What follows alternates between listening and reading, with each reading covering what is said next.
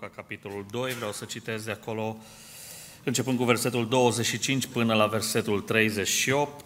Luca, capitolul 2, de la 25, unde Biblia spune în felul următor. Și iată că în Ierusalim era un om numit Simeon. Omul acesta ducea o viață sfântă și era cu frica lui Dumnezeu. El aștepta mânghierea lui Israel și Duhul Sfânt era peste el. Duhul Sfânt îl înștiințase că nu va muri înainte să vadă pe Hristosul Domnului.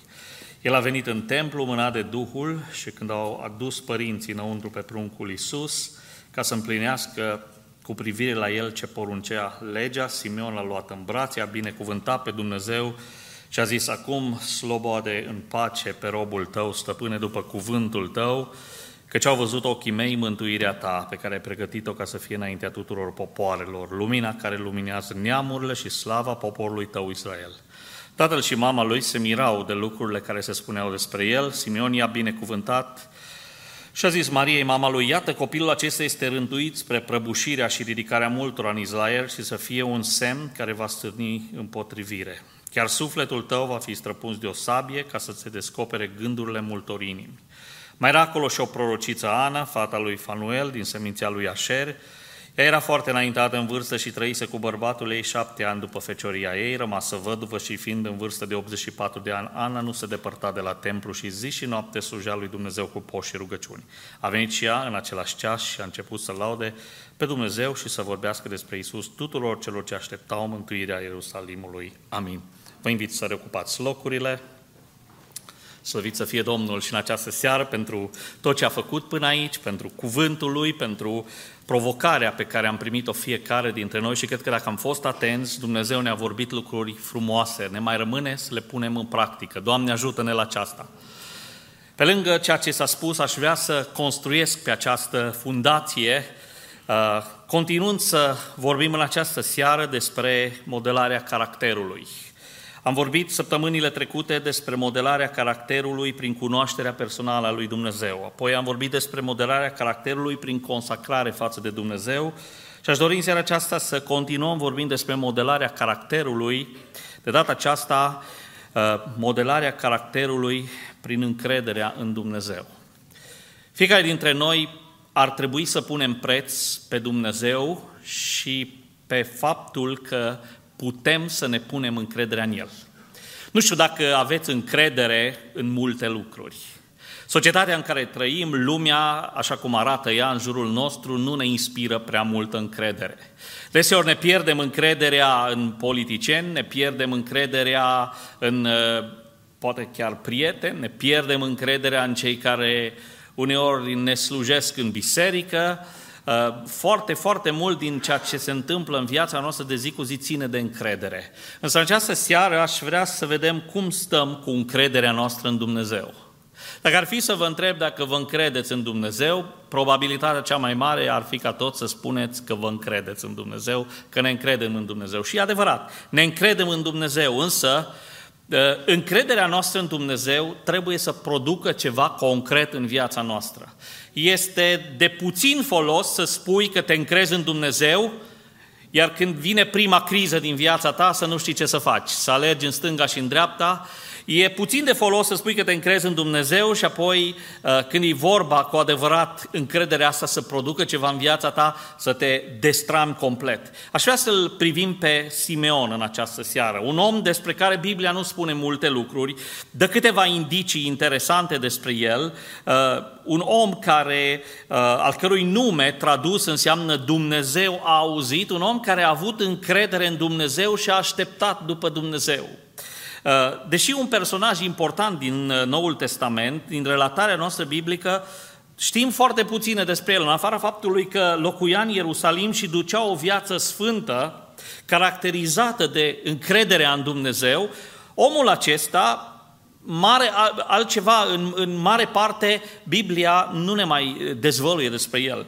Uh, însă aș vrea să-l folosim pe Simeon, pentru că în viața lui Simeon au fost cel puțin trei lucruri care denotă încrederea lui în Dumnezeu și eu cred că aceste lucruri, dacă le vom regăsi sau dacă le vom pune în practica vieții noastre, ne vor ajuta să ne modeleze caracterul uh, după cum vrea Dumnezeu ca noi să fim și modelarea caracterului nostru să ducă uh, la asemănarea cu Hristos, care în cele din urmă să, să producă în viața noastră maturitate spirituală. Uh, vremea pe care o descrie Biblia și vremea în care se regăsește Simeon în acest pasaj biblic este este o vreme dificilă pentru poporul lui Israel. Uh, vremurile tulburi datorate faptului că Roma, Imperiul Roman cucerise Israelul, au dus la un amestec periculos între stat și religie. Ori de câte ori statul și religia s-au amestecat, lucrurile n-au ieșit bine. Iar pe vremea aceea, uh, cezarul roman, împăratul Romei, care uh, stătea pe scaunul împărătesc în Roma, uh, dicta tot ce se întâmpla practic în țările pe care romanii le cotropeau și apoi le asupreau, le supuneau. Lucrurile nu făceau în nicio formă excepție când venea vorba de templu.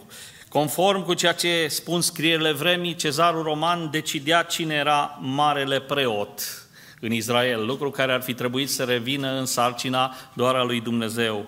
Uh, acest lucru se va vedea foarte clar mai târziu, la vremea când Domnul Isus Hristos este judecat de elita religioasă a vremii care, care dorește nu doar să-l condamne, ci să-l și omoare.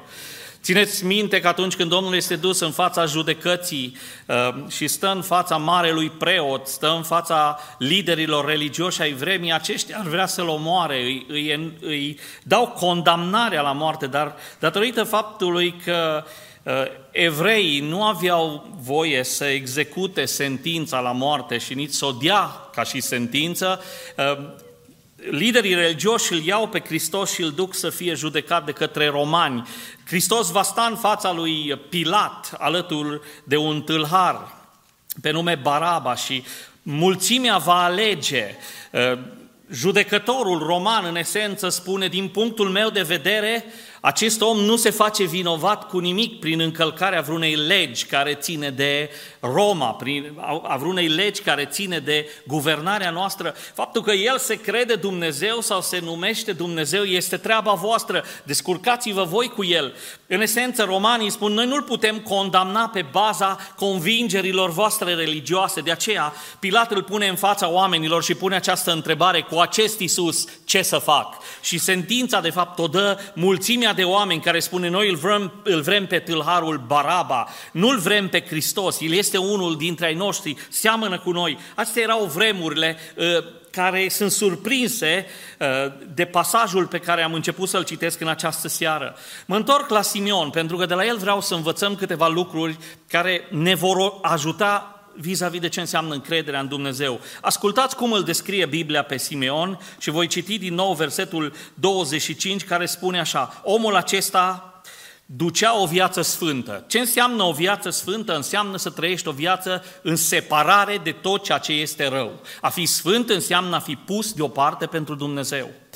Biblia spune că Simeon trăia o viață sfântă, apoi spune despre el, trăia cu frică de Dumnezeu, adică avea acel respect, acea reverență față de sfințenia lui Dumnezeu ceva ce ar trebui să se regăsească în viețile noastre. Ar trebui să trăim o viață sfântă, adică separați de tot ce este rău, puși deoparte pentru Dumnezeu. Ar trebui să trăim o viață cu teamă de Dumnezeu, adică cu respect profund și reverență față de cine este Dumnezeu, ca și creator al Universului. Și spune Biblia mai încă ceva despre el era cu frică de Dumnezeu, aștepta mânghierea lui Israel și Duhul Sfânt era peste el și trăia o viață de călăuzire divină. Caracteristicile acestui om ar trebui să dea un indiciu pentru fiecare dintre noi cum arată omul lui Dumnezeu. Trăiește o viață sfântă, separat de tot ce rău, trăiește în respect față de Dumnezeu, reverență față de Dumnezeu și trăiește călăuzit de Duhul lui Dumnezeu. Și aș vrea în această seară, uitându-ne la viața lui Simeon, deci să învățăm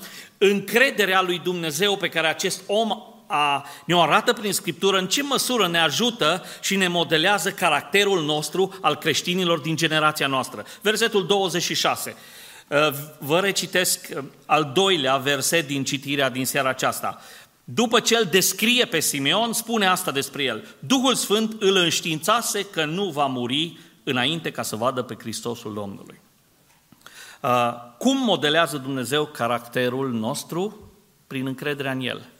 Simeon avea o promisiune de la Dumnezeu, Simeon aștepta ceva de la Dumnezeu și Simeon se încredea în Dumnezeu. Dar ce face? Cum modelează încrederea ta, a mea, a noastră în Dumnezeu? Cum ne modelează caracterul? În primul rând, încrederea în Dumnezeu uh, dezvoltă în noi sensibilitatea de a auzi vocea Duhului Sfânt când ne vorbește. Când ai încredere în Dumnezeu, această încredere pe care tu și oricare dintre noi ar trebui să o avem, această încredere a noastră în Dumnezeu dezvoltă în noi o sensibilitate ca să auzim șoapta Duhului Sfânt. Asta zice Biblia despre Simeon. Duhul Sfânt îl înștiințase că nu va muri înainte să vadă pe Hristosul Domnului. Citind versetul ăsta, poate ai zice, bun, dar și mie îmi vorbește Duhul Sfânt. Ce este însă interesant este că Dumnezeu nu vorbise de 400 de ani.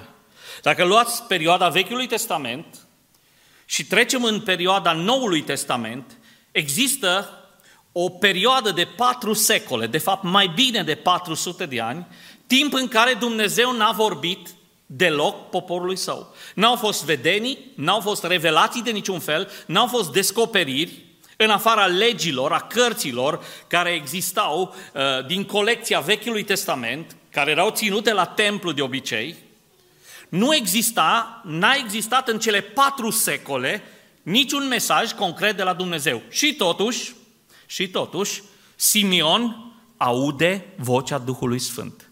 Dragi creștini, frații mei, surorile mele, dragi tineri, încrederea noastră în Dumnezeu ar trebui să dezvolte în noi sensibilitatea de a auzi șoapta Duhului Sfânt. Vreau să vă întreb ceva în această seară. Când vă rugați, vă mai spune ceva Duhul Sfânt? Când stăm noi cu Dumnezeu și spunem că ne încredem în Dumnezeu, Duhul Sfânt mai îți spune ceva? Îți vorbește ceva? Simeon era un om bătrân, conform scrierilor uh, adiacente Bibliei, ale părinților bisericești, unii dintre ei îl uh, pun pe Simeon la vârsta de 113 ani. Nu știu dacă acest lucru este real sau nu este real, nici măcar nu contează așa de mult. Cert e un lucru. Simeon era înaintat în vârstă. Că avea 87 de ani, că avea 83 de ani, că avea 113 ani e un detaliu. Cert e un lucru. Când nimeni nu a auzit vocea Domnului, timp de 400 de ani, cumva, omul ăsta care se încredea în Dumnezeu, a avut parte de o științare de la Duhul Sfânt. Ce îmi spune mie asta? Ce ar trebui să ne învețe pe noi asta? Că atunci când ne încredem în Dumnezeu, această încredere a lui Dumnezeu creează în noi o sensibilitate de a auzi șoapta Duhului Sfânt. Și aș vrea să vă provoc în această seară, dragilor, că atunci când uh, în viața noastră ne hotărâm să ne încredem în Dumnezeu, să ne rugăm ca Dumnezeu să creeze această sensibilitate în inima și în viața noastră să auzim vocea Duhului lui Dumnezeu. N-ar fi așa de bine. Cât de mult tânjim, cât de mult vrem de multe ori să ne vorbească Dumnezeu. Și exemplul pentru mine cel mai bun este al acestui om care, în ciuda faptului că Dumnezeu n-a vorbit la nimeni, sau majorității, aș spune majoritate, marea majoritate a evreilor, n-au auzit timp de patru secole. Asta probabil înseamnă mai bine de 20 de generații. N-au auzit vocea Domnului. Totuși, acest om care se încredea în Dumnezeu, pentru că știu asta că zice Biblia, că el aștepta mânghierea lui Israel. Avea încredere că va veni Mesia. Nu știa când, nu știa cum, nu știa în ce moment, dar cert este un lucru. Dumnezeu l-a înștiințat că nu va muri până când îl va vedea pe Hristos. Asta înseamnă încredere în Dumnezeu. Mă gândesc la Simion, indiferent de vârsta pe care o avea, stătea lejer. Își zicea Simion, pot să-l parafrazez fără să completez Biblia. Și dacă am cancer, nu o să mor, că Dumnezeu mi-a promis că îl voi vedea pe Mesia. Și dacă nu mai am niciun venit, nu o să mor de foame, pentru că Dumnezeu, prin Duhul Sfânt, mi-a spus că îl voi vedea pe Mesia. De fapt, spunea el, indiferent ce s-ar întâmpla, în viața mea, cu viața mea, cu circumstanțele în care sunt, eu voi trăi până când îl văd pe Mesia. Asta înseamnă încredere în Dumnezeu. Și încrederea asta a generat în Simeon o sensibilitate de a auzi șoapta Duhului Sfânt. Nu ne spune Biblia cum i-a vorbit Duhul Sfânt, nu ne spune când i-a vorbit Duhul Sfânt, cert este că i-a vorbit Duhul Sfânt. N-ați vrea, dragi creștini, ca Dumnezeu, când ne punem încrederea în El, să dezvolte în noi această sensibilitate. Cât de bine e să fii călăuzit de Duhul lui Dumnezeu, cât de bine este ca la momentul potrivit să spui cuvântul potrivit, cât de bine este ca Dumnezeu să-ți descopere ce ai de făcut, cât de bine este ca Duhul lui Dumnezeu să-ți vorbească într-un moment când ești într-o criză. Și cât de bine este ca Duhul Sfânt să te călăuzească zi de zi. Noi ca și penticostali vorbim adesea despre călăuzirea divină, dar pentru mulți dintre noi, călăuzirea divină sau călăuzirea Duhului lui Dumnezeu ia forma unei prorocii. Dar cum rămâne cu acea călăuzire individuală când te rogi?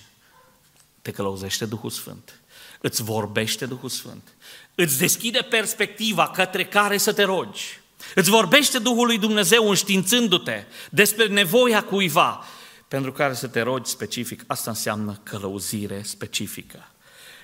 Când uh, îți pui încrederea în Dumnezeu, încrederea în Dumnezeu dezvoltă în tine sensibilitate. Și mă rog din toată inima și vă doresc și vouă ca încrezându-ne în Dumnezeu să fim sensibili la șoapta Duhului lui Dumnezeu. Duhul lui Dumnezeu nu va striga, Duhul Sfânt nu va acoperi zgomotele celelalte ale lumii, ci Duhul lui Dumnezeu îți va vorbi cu acel susur blând pe care tu trebuie să-l percepi, Trebuie să-L înveți, să-L cunoști, să-L recunoști. Și asta vine după ce te încrezi în Dumnezeu.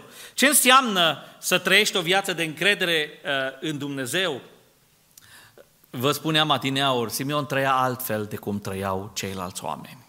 Dacă vrei să ai parte de Dumnezeu, trăiește altfel de cum trăia majoritatea.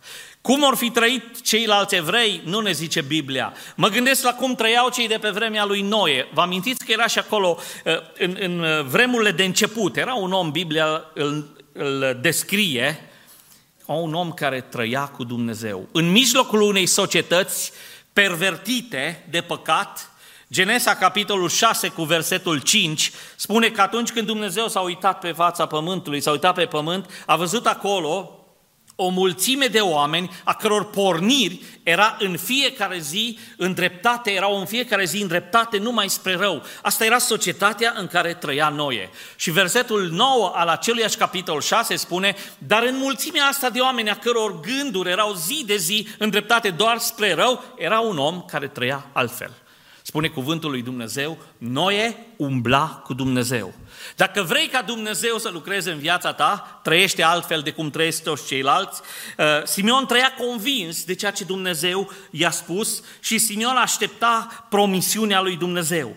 Aștepta. Știți că încrederea în Dumnezeu este strict legată de așteptare. Vă place să așteptați? Ați fost vreodată pe o listă de așteptare. Știți, citind acest pasaj, am sentimentul că Simeon era pe lista de așteptare a lui Dumnezeu. Când ești pe o listă de așteptare, ai un lucru principal de făcut. Să aștepți. Cât o fi așteptat Simeon, nu știu.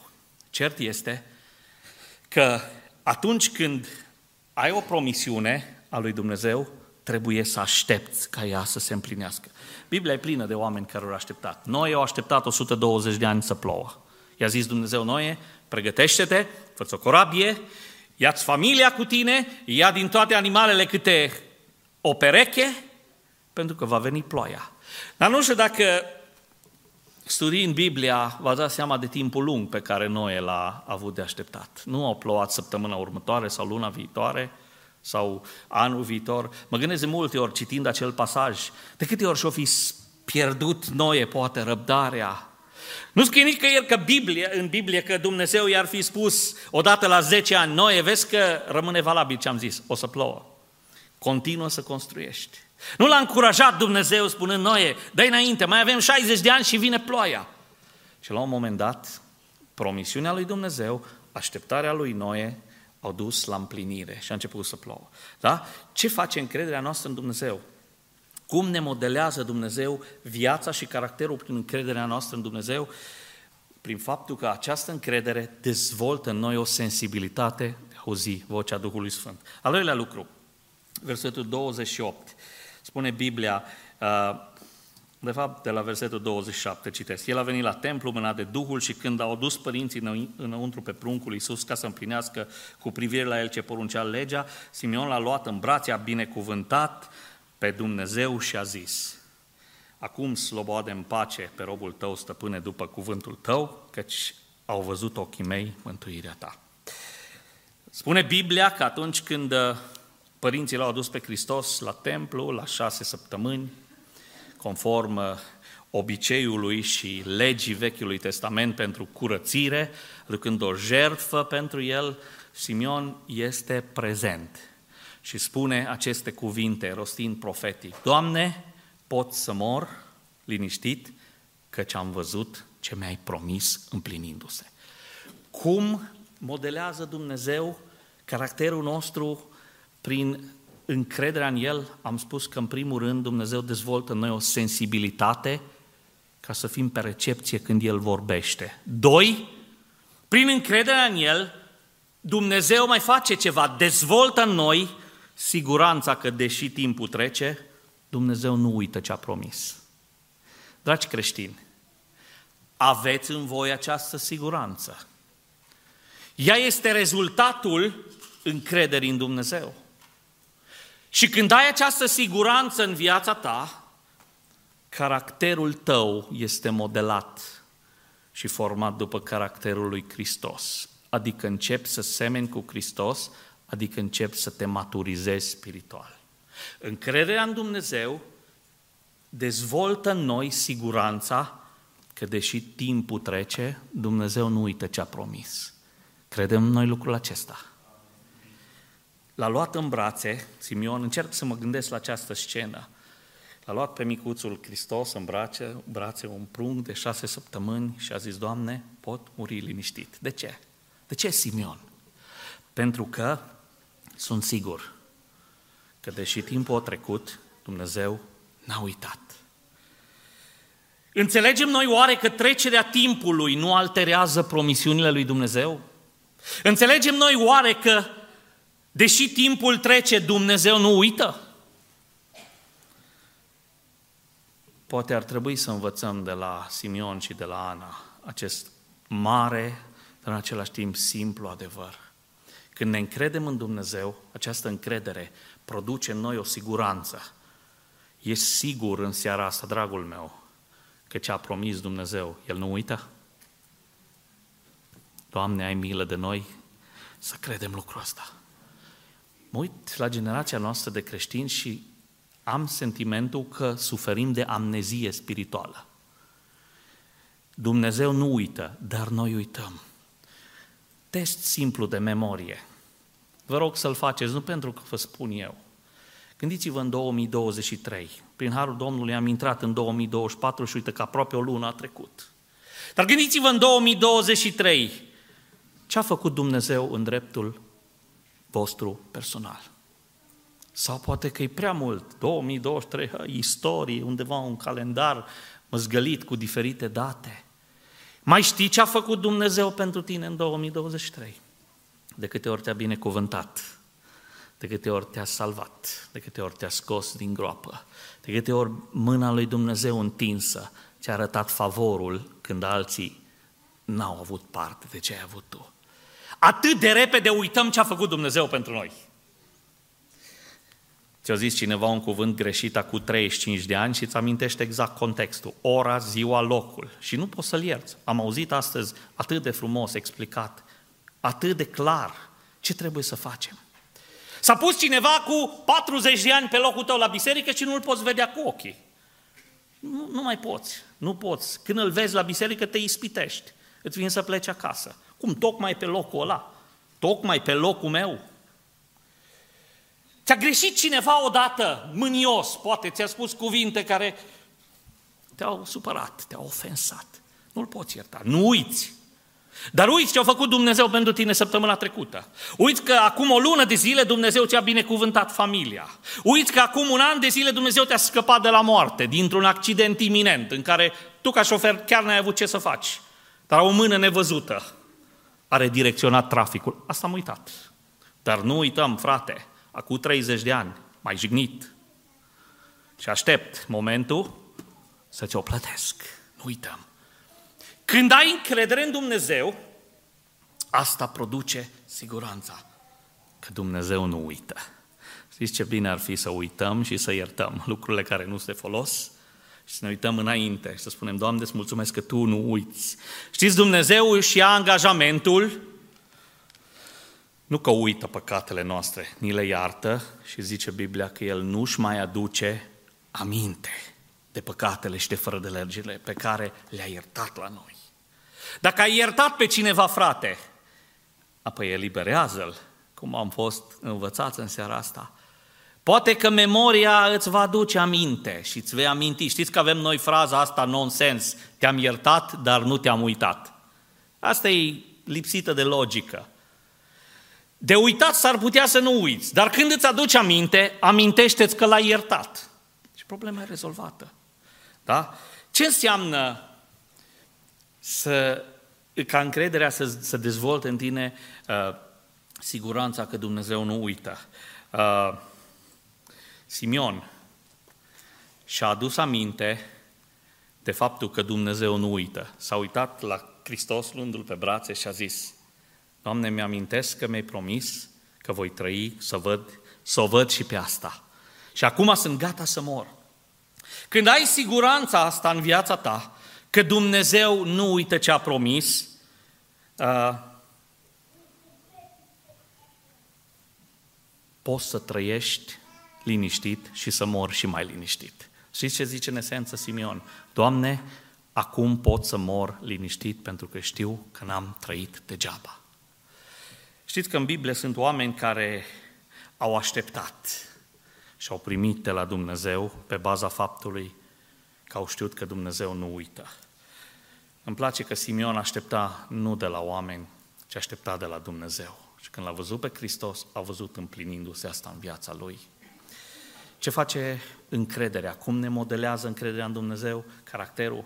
Prin faptul că dezvoltă în noi sensibilitate față de Duhul Sfânt, prin faptul că dezvoltă în noi, așa cum am spus, siguranța. Că deși timpul trece, Dumnezeu nu uită. Și un ultim lucru în această seară. Citesc până la finalul pasajului, dar îl citiți voi acasă. Amintesc doar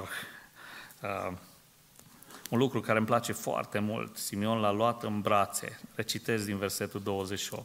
L-a binecuvântat și a zis, Doamne, pot să mor acum liniștit, că mi-am dat seama că încrederea mea în Tine n-a fost trădată. Ce ai spus, ți-ai amintit. Și zice, uh, luându-l în brațe, a început să vorbească profetic, versetul 34.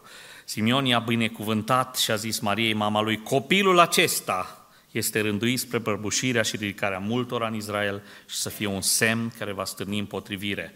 Și vorbește profetic acolo despre ce va face Hristos. Când te încrezi în Dumnezeu, ăsta e un al treilea lucru.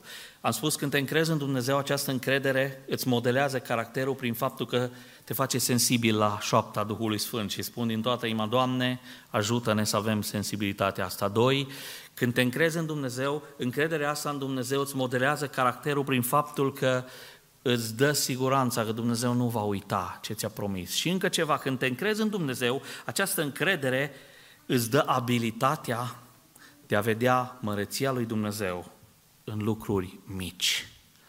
Stau și mă întreb, l-a luat pe Hristos în brațe, un copilaș, un bebeluș de șase săptămâni. Știți ce a făcut Simeon? Luându-l în brațe, s-a uitat la el și a văzut cât de mare este Dumnezeu într-un lucru așa de mic. Bebelașii sunt drăgălași. Un copilaș de șase săptămâni e o bijuterie. Ochișori mai mari decât toată fața, probabil învelit, zâmbitor, fără nicio grijă în lume. Dar partea frumoasă este că atunci când te încrezi în Dumnezeu, vezi în lucrurile mici cât de mare este El. Hai să înțelegem ca principiu. Când ne punem încrederea în Dumnezeu, reușim în lucrurile mărunte ale vieții să vedem măreția lui Dumnezeu. Reușești să-L vezi pe Dumnezeu în lucrurile mărunte din viața ta. Dacă reușești să-l vezi, înseamnă că încrederea ta în Dumnezeu ți-a dat abilitatea de a vedea, de a avea perspectiva lui Dumnezeu. Știți că de multe ori noi ca și credincioși ne facem vinovați. Dumnezeu face atât de multe pentru noi, nu-i așa? În fiecare zi Dumnezeu atât de multe lucruri face pentru noi. Dar parcă, parcă cumva nu reușim să vedem. Nu reușești să, vede, să vezi binecuvântarea lui Dumnezeu când uh, cei de la locul tău de muncă ți-au mărit salarul. Zici, a, păi doar atât? Pe colegul meu, colega mea a primit mai mult. Atunci când copilul tău, poate, sau cineva din familia ta are o reușită, a luat un examen, da? Vine acasă fiul tău la facultate sau de la gimnaziu sau de la liceu și zice, tati, am luat un 8 la mate, la analiză matematică. Ești bucuros, un ochi râde, unul plânge. Dar la Nico a luat 10. Și dintr-o dată, bucuria ta în lucrul ăla mic, poate da, 8 e mai mic decât 10, dar uh, un test luat, un examen luat, e un examen luat. În lucrurile mici ale vieții, dragilor, reușim să-L vedem pe Dumnezeu. Dacă reușim, înseamnă că Dumnezeu, prin încrederea în El, a modelat caracterul nostru, dându-ne abilitatea aceasta să putem să discernem. Opresc la aceste gânduri și vreau să vă provoc în seara aceasta. Ne vom ruga în câteva clipe. Aș vrea să înțelegem că atunci când ne încredem în Dumnezeu, și vă rog să luați modelul lui Simeon, nu știm multe detalii, repet, despre omul acesta, în afară de cele câteva lucruri pe care Biblia ni le spune. Însă partea frumoasă este că acest om a avut încredere în Dumnezeu. Mai este și Ana acolo, o bătrână, care și ea la rândul ei era la templu și îl slujea pe Dumnezeu zi și noapte, zice Biblia. Era și ea în vârstă. Poate întrebarea este ce putem să învățăm de la doi oameni cu per cărunți. Un lucru simplu. Oamenii ăștia au avut încredere în Dumnezeu. Într-o vreme în care Majoritatea evreilor probabil că se gândeau cu groază ce se va întâmpla în următoarea zi. Romanii erau în, în țara lor, dominau, îi apăsau, situația financiară a evreilor era destul de dificilă, economic, social, politic, erau apăsați. Erau doi bătrânei la templu care aveau încredere în Dumnezeu. Și încrederea asta în viața lui Simeon a produs sensibilitatea să laudă pe Dumnezeu. Încrederea asta în Dumnezeu a produs în Simeon siguranța că Dumnezeu ce a promis va împlini. Și tot încrederea asta a promis în Simeon, a produs în Simeon capacitatea să vadă măreția lui Dumnezeu chiar în lucrurile mici din fața ochilor. L-a privit pe pruncul Isus și a văzut mai mult decât au văzut toți care au avut interacțiuni cu Hristos. Liderii religioși ai vremii n-au reușit să vadă în Hristosul care învia morți, care vindeca bolnavi, care umbla pe apă, n-au reușit să vadă cât a văzut Simeon, un bătrânel, probabil cu vederea slăbită, cât a văzut acest bătrânel într-un prunc pe care l-a ținut în brațe. Încrederea în Hristos îți va da abilitatea să vezi cât e de mare Dumnezeu în cele mai mărunte lucruri din viața ta. Reușești să-L vezi pe Dumnezeu dimineața când te trezești și vezi răsăritul de soare. Să spui, Doamne, îți mulțumesc că mi-ai dat o zi. Reușești să-L vezi pe Dumnezeu când uh, reușești să duci o zi la capăt și te odihnești seara obosit. Să spui, Doamne, îți mulțumesc că ai fost și astăzi cu mine. Alții nu mai sunt. Dar eu, prin harul Tău și bunăvoința Ta, sunt aici. Aș vrea să înțelegem că prin încrederea în El, Dumnezeu ne modelează caracterul. Vă invit să ne ridicăm în picioare și aș vrea să avem o rugăciune prin care să venim înaintea lui Dumnezeu și în această rugăciune să spunem, Doamne, vreau să-mi pun încrederea în Tine. Chiar dacă nu înțeleg tot ce faci, chiar dacă nu pot să pricep tot ce faci, vreau să mă încred în Tine. Pentru că încrederea noastră nestrămutată în Dumnezeu va produce ceva în viața noastră care ne va modela caracterul. Vom deveni sensibili la șoapta Duhului Sfânt, vom avea siguranța promisiunilor lui Dumnezeu, vom avea abilitatea de a vedea ceea ce alții poate nu văd. Haideți să ne rugăm ca Duhul lui Dumnezeu să modeleze aceste lucruri în caracterul nostru pe măsura încrederii noastre în Dumnezeu. Haideți să ne unim cu toții în rugăciune.